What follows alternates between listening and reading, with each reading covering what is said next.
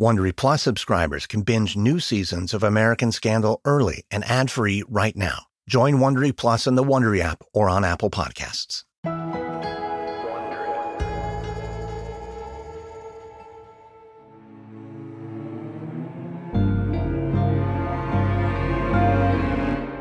From Wondery, I'm Lindsay Graham, and this is American Scandal.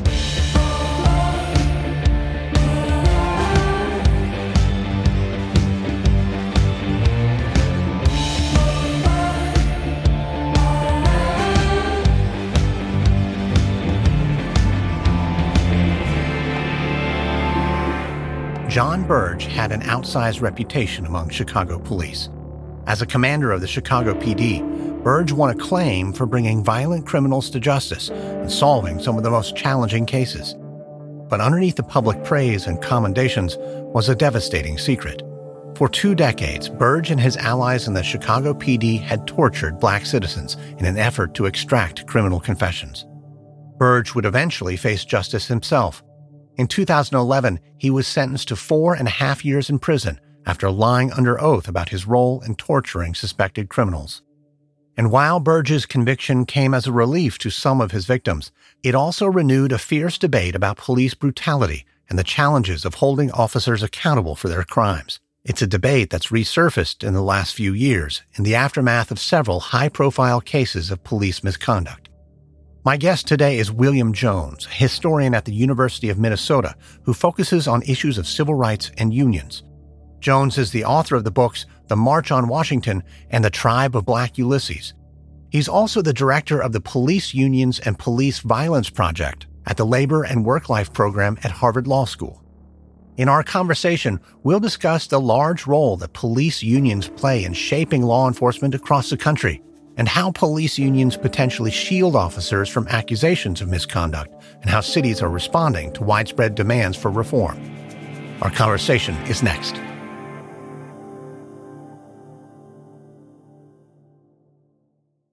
If I asked you how many subscriptions you have, would you be able to list all of them and how much you're paying? If you would have asked me this question before I started using Rocket Money, I would have said yes. But let me tell you, I would have been so wrong. I can't believe how many I had and all the money I was wasting. Rocket Money is a personal finance app that finds and cancels your unwanted subscriptions, monitors your spending, and helps lower your bills. Rocket Money has over 5 million users and has helped save its members an average of $720 a year with over 500 million in canceled subscriptions. Stop wasting money on things you don't use. Cancel your unwanted subscriptions by going to rocketmoney.com slash Wondery. That's rocketmoney.com slash Wondery. rocketmoney.com slash Wondery. Apple Card is the perfect cashback rewards credit card. You earn up to 3% daily cash on every purchase every day. That's 3% on your favorite products at Apple, 2% on all other Apple Card with Apple Pay purchases – and 1% on anything you buy with your titanium Apple Card or virtual card number. Visit apple.co slash card calculator to see how much you can earn. Apple Card issued by Goldman Sachs Bank USA, Salt Lake City branch, subject to credit approval. Terms apply.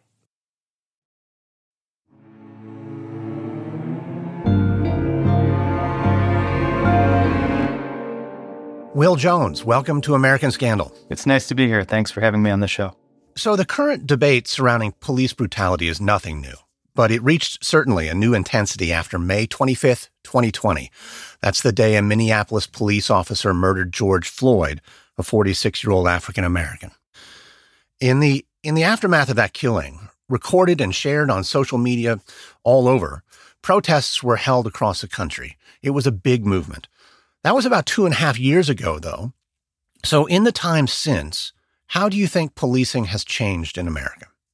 Yeah, I mean, it, I think it's a great question. And I guess the short answer, I think, is surprisingly little has happened. Um, you know, given the intensity of the protests, I think also given the way in which, you know, I think there was a widespread feeling that, you know, we had reached what some had called the sort of racial reckoning. There was a widespread denunciation of police violence and the racial disparities in police violence. and a commitment on the part of, I think, you know, from top to bottom of elected officials saying, this is a moment of change and a need for real change. And I think looking back after two and a half years, if anything, I think we've seen a sliding back away from those commitments. And I think very little has actually changed in terms of the patterns of police violence. We've seen continued police violence. In some ways, it's actually increased. And the rhetoric has actually shifted away from a the talk of racial reckoning, a talk of a call for reform, to one of you know elected officials across the political spectrum saying that you know they're dedicated to increasing funding for policing, and very little talk about reform anymore. Well, it sounds then that the problem is so entrenched that it's difficult to deal with, and certainly political. How widespread is the problem of police brutality? It's very widespread. I mean, an organization mapping police violence has been tracking police killings. And over the past decade, you know, we've seen about a thousand people every year killed by the police. Last year was actually the largest number of people killed by police on record over a thousand, 1,176 people. This has been and remains a problem that's disproportionately victimizes African Americans and other people of color. And, you know, like I said, it's something that has remained, you know, fairly constant and, you know, in the last year actually increased. You mentioned the disparity in these killings. And I wonder, certainly that was a focus of the protests two and a half years ago. Which do you think is the locus of popular disgruntlement with police activity? The killings and violence themselves or the racial disparity? Historically and today, the disparity reflects the fact that is a problem that has disproportionately affected African American communities, also Latino and uh, Native American communities are disproportionately victimized by police violence. And so I think the, the calls for reform have come from those communities. If we look at the raw numbers, the majority of people killed by police are white. And, you know, one thing that we saw in the protests after George Floyd's murder was actually a very biracial or multiracial turnout of people calling for police reforms. Part of that, I think, reflected a sort of moral commitment to justice, but part of it also reflected the fact that white communities are also targeted and victimized by police violence. What's causing this to keep happening? You know, we live in a society that has a very high tolerance for police violence. There's often calls for a punitive approach to crime, um, the sense that this type of like hyper policing is necessary to preserve what is often called law and order. That rhetoric of law and order is a very powerful political force. And I think, you know, that creates at least the sort of background context in which the argument that efforts to reform police just weaken them and lead to chaos, right? That sort of undermine what some call the, the thin blue line or weaken that thin blue line. So, in that context, I think it reflects a broader problem of the way in which we think about crime and the way in which we think about policing. One result of that is that, you know, police are very rarely held accountable for even very overt acts of misconduct and brutality. So the the conviction of uh, Officer Derek Chauvin for the murder of George Floyd was a really rare case, actually, in which officers are charged with crime in cases of police killing people less than 2% of the time. Are officers even charged with a crime, let alone being convicted? Now, of course, these incidents uh, have devastating and, and often lethal consequences for the individuals involved. But are there greater costs? I mean, obviously, the most important cost is the lives of the people who are victimized by police violence. But beyond that, there's um, really significant economic costs. One is that, while police officers are very rarely charged or convicted of crimes, cities often settle cases of police violence um, directly with the victims and their families. The Washington Post did a survey of 25 of the nation's largest police departments over the past decade uh, and found that they had settled in 40,000 cases and paid out over $3 billion in payments to settle disputes of misconduct or claims of misconduct against police. It also happens, I mean, it has a long term effect on just the effectiveness of law enforcement, that particularly in communities that are victimized by police violence, we see patterns of distrust in the police that make it very difficult for police to actually do their jobs. So it undermines a broader sense of safety in these communities. And one of the really difficult questions that we face, sort of at the social level, is that on one hand, we have people saying we need more police. We can't reform the police because this will undermine the social order. But the reality is that the way in which the police are conducting their jobs often undermines the sense of social safety within particular communities. And there's a disconnect between people who live in those communities and people who are sort of looking from the outside in those communities. So, with the, the stakes so high and the consequences so costly, why has police reform been so difficult generally? Right. I mean, I think that's a really important question. And I think we need to look at it as a, you know, this is a political problem. And it's a, in some ways, a problem created by, you know, very different political constituencies calling for, in some ways, very contradictory things. I mean, we have a significant support in our electorate for police, which often leads to a tolerance of police brutality. This often comes from communities that are not victimized by police brutality or over policing, but it's also fed by the sense of under policing in those very communities that are, you know, victimized by police brutality. So people sort of face the choice, they think, between either having police and having some police violence or not having any police and being victimized by crime. And that contradictory experience really sets up a political problem that often leads to what I think we've seen in the past few years, right? Of a sort of calls for reform, but then those reforms, you know, people say, well, we can't really reform the police because if we do that, then we're going to have chaos.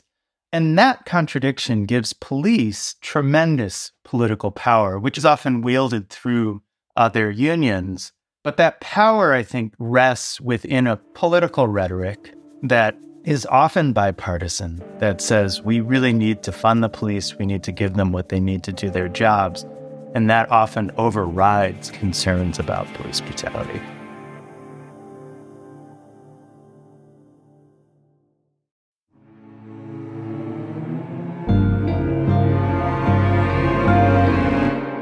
You bring up police unions. That's one of your areas of expertise. What is a police union? What do they do? Right. Well, a police union is, in some respects, like any other union. It bargains collectively, which, you know, the basic idea of collective bargaining is that often when we go to apply for a job, we bargain individually with the employer over things like wages and working conditions. The idea of collective bargaining rests on the idea that if workers do that as a group, collectively, they will be more effective and they'll have a little bit more clout to bargain for better things. So unions are often both negotiating vehicles, you know, they bargain collectively, but they also operate politically. So they can, you know, endorse officials that they feel will represent their interests. They can give speeches and sort of operate through the media. Um, so again, police unions in many respects operate like any other union. Well, normally when we talk about any other union, whether they're representing teachers or nurses or Starbucks employees, we tend to focus on the way they improve working conditions or guarantee wages and benefits. And unions have long fought to earn workers a fair wage and a more humane workday. But police unions are different. The difference between an ordinary unionized Starbucks employee and a police officer is that the barista will not likely ever have to make life or death decisions or face public or prosecutorial scrutiny for their actions. So, how do police unions seek to protect their members from this unusual aspect of the job? What's known as due process uh, provisions are often important parts of union contracts.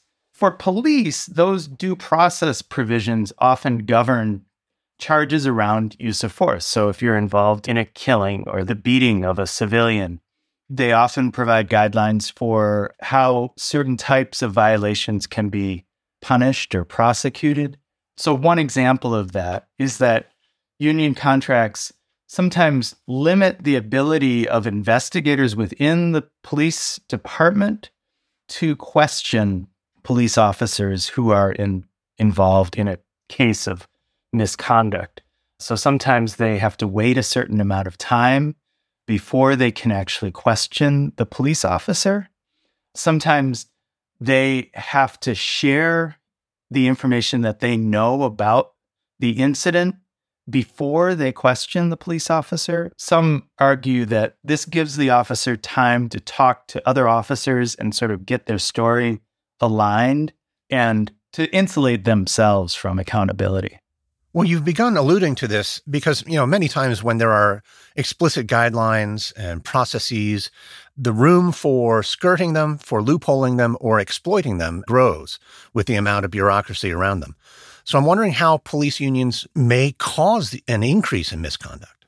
There's some evidence of this. This is a sort of a fairly new subject of investigation, but there's been a few studies looking at the relationship between collective bargaining contracts for police and misconduct. Um, one study looked at uh, a case in Florida. Uh, so, in Florida, uh, sheriff's deputies gained collective bargaining rights when municipal police officers did not. This study found a 40% increase in violent misconduct by sheriff's deputies and argued that we could attribute that 40% increase to the extension of collective bargaining rights to the sheriff's deputies. There was another study that was sort of nationwide looking at the development of collective bargaining rights between the 1950s and the 1980s. This is the period when public employees gained collective bargaining rights in many states. And this study estimated that collective bargaining accounted for 10% of all the deaths by non white civilians by police. So when non white civilians were killed by police, about 10% of them could be linked to the extension of collective bargaining for those police. Of course, it's very difficult to you know to separate out all the factors that are leading to this. These collective bargaining rights have increased at the same time as we've seen the sort of intensification of the political rhetoric of, you know, of law and order, of the the sense that police need to be empowered to do their job and sort of we need to get out of the way. So it's not just police unions and it's not just collective bargaining contracts that are leading to these trends, but I, I think it is clear that they are an important factor. Now, you mentioned the decades of the 50s and 80s in which public employees really began unionization efforts. So that brings up the history of police unions and how we got to this moment. How long has America's police force been unionized? Well, you know, police unions in some ways, again, are like other unions. The police have been forming unions since the 19th century and asking for collective bargaining rights since then. But they didn't really gain those rights until the 1960s. Public employees were left out of federal labor laws, in part due to the fear that unions would strike and deprive the public of police services, or in the case of other public employees, you know, essential services, healthcare, education, transportation. That fear was actually driven in large part by a case of a strike by police in Boston during the First World War. And this was a case in which Police were asking for the right to bargain collectively. The city denied them that right and they went on strike. And there was an increase in certain types of crime. There was looting in downtown Boston. Uh, the most widespread complaint was that people were sort of gambling in public. And so it wasn't, you know, it wasn't a violent crime, but there was certainly this sense that the police strike led to a breakdown of law and order. So when Congress gave private sector workers the rights to form unions and bargain collectively in the 1930s, public workers were left out, and police were an important part of this. And so between the 1930s and the 1950s, we see a push by public employees for collective bargaining rights. Importantly, it's not actually police who are really important in pushing for this. This is actually mostly low wage public employees, actually largely African Americans who play a really important role in this. Um, so these are non professional hospital workers, so maids and janitors, food service workers in hospitals uh, and in schools, sanitation workers. And they start to gain ground uh, in the 1950s and 1960s. In 1959, the state of Wisconsin is the first state to actually pass a law granting public employees in that state the right to bargain collectively. This sets a pattern that is repeated by about 25 states over the next two decades. And this is where we start to see the emergence of a public sector union movement.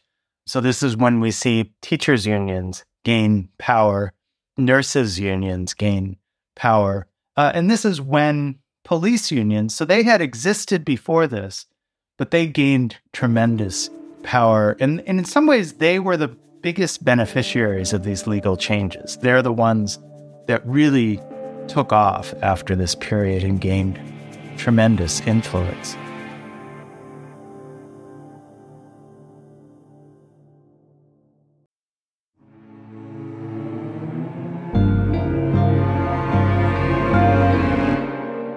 Well, let's go back a little further because there's a bit of a historical irony in how police forces evolved at all in the 19th century.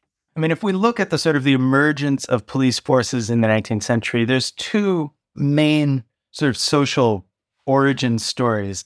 One is actually in the control of uh, enslaved workers. Um, so modern police forces have their uh, origins in some respects in uh, slave patrols. And the purpose of these was in places in southern states where slavery was an important part of the economy, they were employed to suppress slave rebellions. But they also existed in northern cities where their role was in part to capture escaped slaves and return them to the South. So this was one, you know, we see the origin of sort of police forces in this respect. But that continued after the Civil War and after slavery uh, was prohibited when police were still used primarily to control labor. So, in the late 19th and early 20th century, one of the most important roles of police was to suppress strikes, to break up unions, and to control demonstrations by working people. So, Actually, in the late 19th and early 20th centuries, many union leaders saw police as the enemy. Um, and this was one reason why police were actually not welcomed into the main sort of union federations in the early 20th century. They were seen as sort of contradictory to the interests of the union movement. You mentioned a bit earlier um, that police unions in particular enjoyed a growth of power amongst other public unions. Why were they the beneficiaries most of all? So, police unions remain, for a number of reasons, marginal until the 1960s. But there's really two developments that change that. One is the emergence of these state laws granting public employees collective bargaining rights. The other really important benefit or development that leads to the power of police unions is a backlash politics, what we might call the politics of law and order, that emerge actually in the wake of the civil rights movement in the 1950s and 1960s. This was a, a conservative political movement that blamed civil rights protests for the unrest and the disorder. It's a very contradictory political message. It's, you know, much of the unrest and the disorder was violence inflicted on civil rights activists. But in the political rhetoric, there came to be the idea that when you have a civil rights protest, they always result in violence. And this leads to the increased power of political calls for a crackdown on disorder. Elected officials run for office calling for a crackdown on crime. Um, this is often very racialized to the idea that crime is predominantly, you know, a problem in African American and Latino communities in American cities. And there's a, a political benefit that many elected officials see in running for office based on the idea that they will increase funding for police, they will increase penalties for crime, they will increase investments in the prison system. And this is where we see, starting really in the 1970s and taking off in the 1980s and 1990s, an incredible spike in the number of Americans who are incarcerated. Uh, so this is the period in which the United States emerges as a world leader, but you know, by far outstripping other countries in the percentage of our population uh, that is in prison. And with this, we see a spike in police violence and police brutality um, that, in some ways, is justified by the argument that the the sort of power of police is necessary to prevent this sense of unrest and disorder. So recently, we've returned to a call for law and order from politicians, maybe a swing of the pendulum back from this sense of movement against police brutality that started two and a half years ago. And many people are pointing to a wave of new crime and a successful push to defund the police. Neither of those things are really borne out by the facts. But I wonder how this public debate is shaping the agreements police unions are striking with cities? It very much is shaping the agreements. I mean, I live in the Twin Cities in Minnesota where George Floyd was murdered two and a half years ago.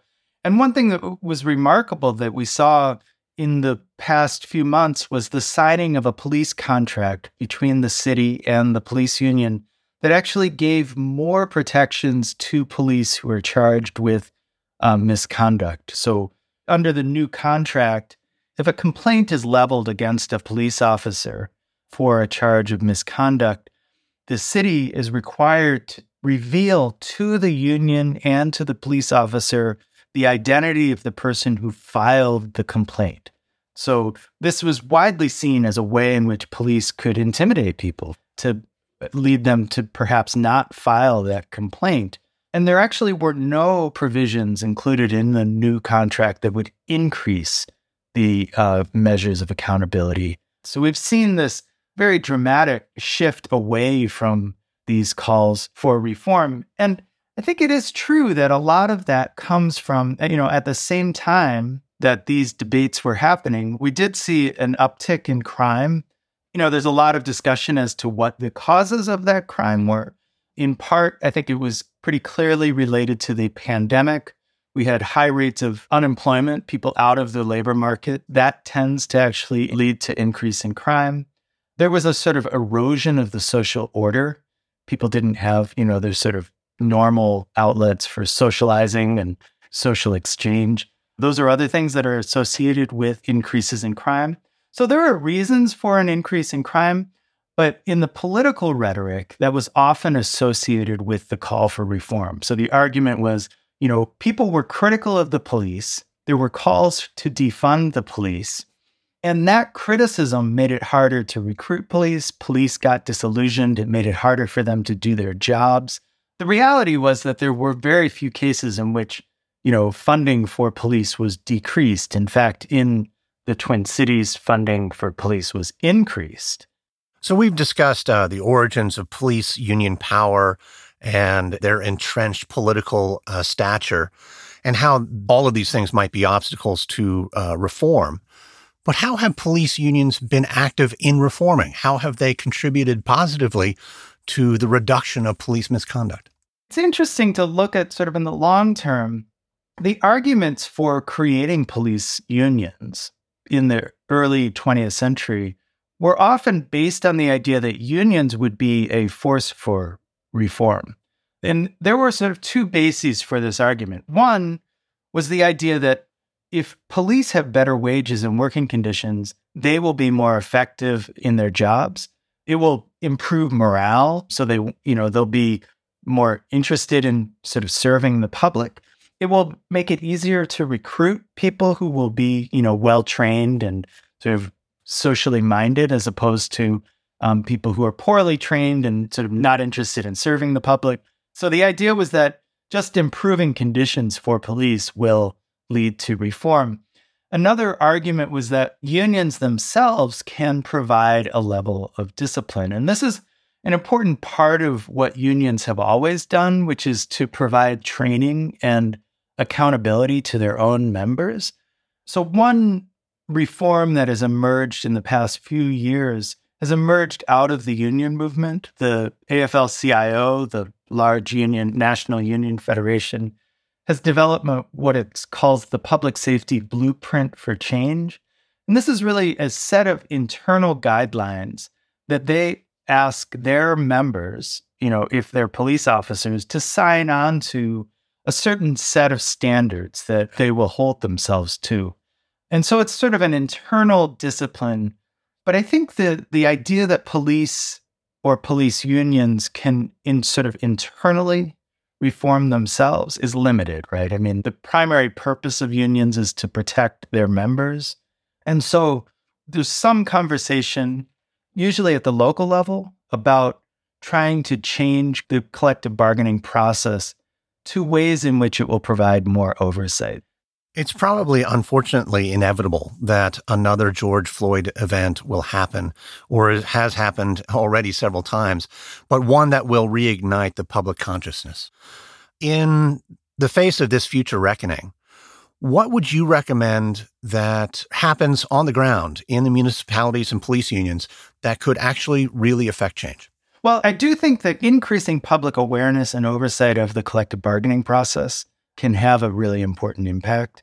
I think finding ways to involve the public in debates over not just the collective bargaining process, but public oversight over police departments can have an important impact. And this is something that actually, in some cases, police unions have pushed back against and have prohibited by in their collective bargaining process. They've limited the power of community control over police departments.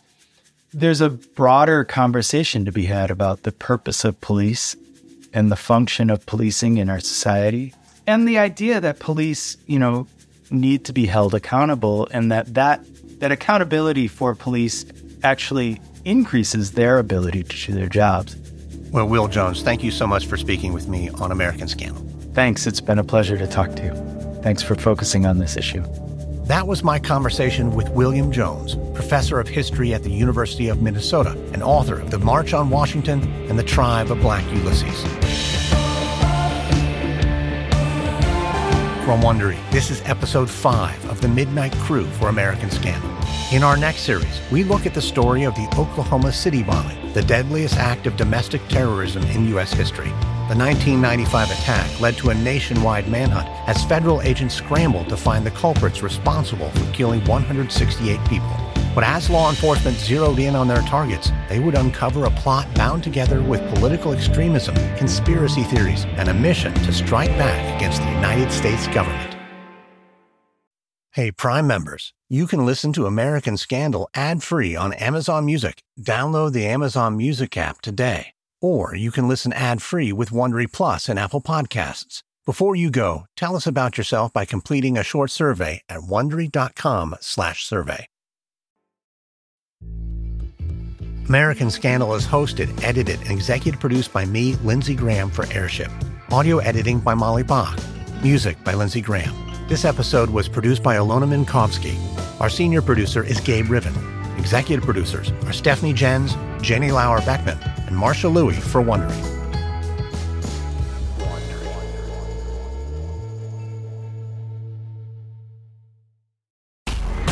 The wait is over. So far, you're not losing. The only thing you're losing is my patience. Quickly, I see that. Bing! The queen of the courtroom is back. I didn't do anything. You wouldn't know the truth if it came up and slapped you in the face. I see he's not intimidated by anything. I can fix that. New cases. She wanted to fight me. Leave her alone. Okay, so, um, Not this is not a so. This is a period.